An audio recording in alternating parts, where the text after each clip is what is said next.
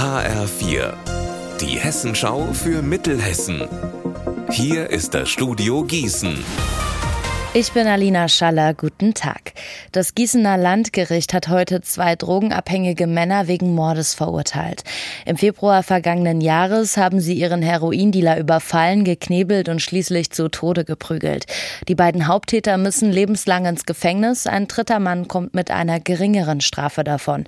Warum, das weiß mein Kollege Marc Klug. Der dritte Mann hat dem Gericht zufolge zwar auch am Tatabend einen Teil der Beute, etwa 11 Gramm Heroin, konsumiert, aber bei dem Raub selbst habe er nur nur Schmiere gestanden. Das haben demnach Zeugenaussagen und DNA-Spuren im Laufe des Prozesses belegt.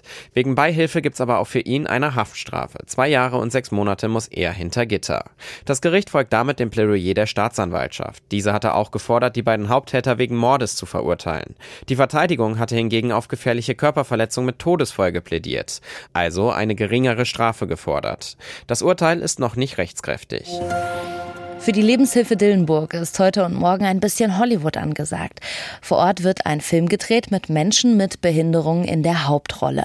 Sie spielen die Schlacht um Dillenburg aus dem Jahr 1760 nach, mit Kostümen, Waffen und eben allem, was dazugehört. Der Film soll ab dem 22. Juni beim Open Air Kino in Dillenburg gezeigt werden, und zwar vor jedem einzelnen Film als Vorfilm.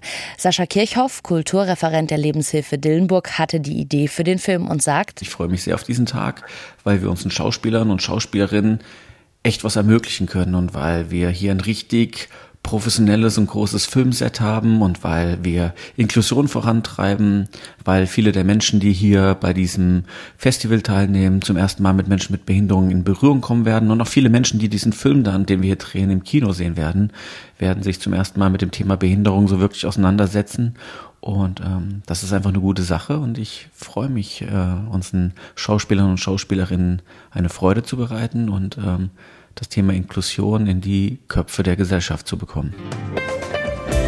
Unser Wetter in Mittelhessen. Heute bekommen wir einen Mix aus Sonne und Wolken. Dazu haben wir in Marburg 18 und in Oberkleen 17 Grad.